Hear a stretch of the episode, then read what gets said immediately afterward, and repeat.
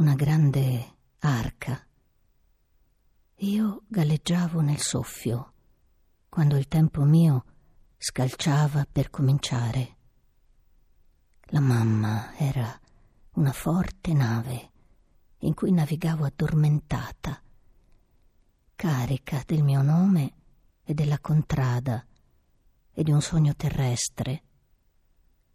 La mamma era mia casa allora una tana, un guscio, un'enorme noce di latte, una patria in cui stavo rannicchiata, silenziosa, in alto raccoglimento per quel grido, quel pianto, quando la camera esplode per una voce che prima non c'era e adesso è la mia.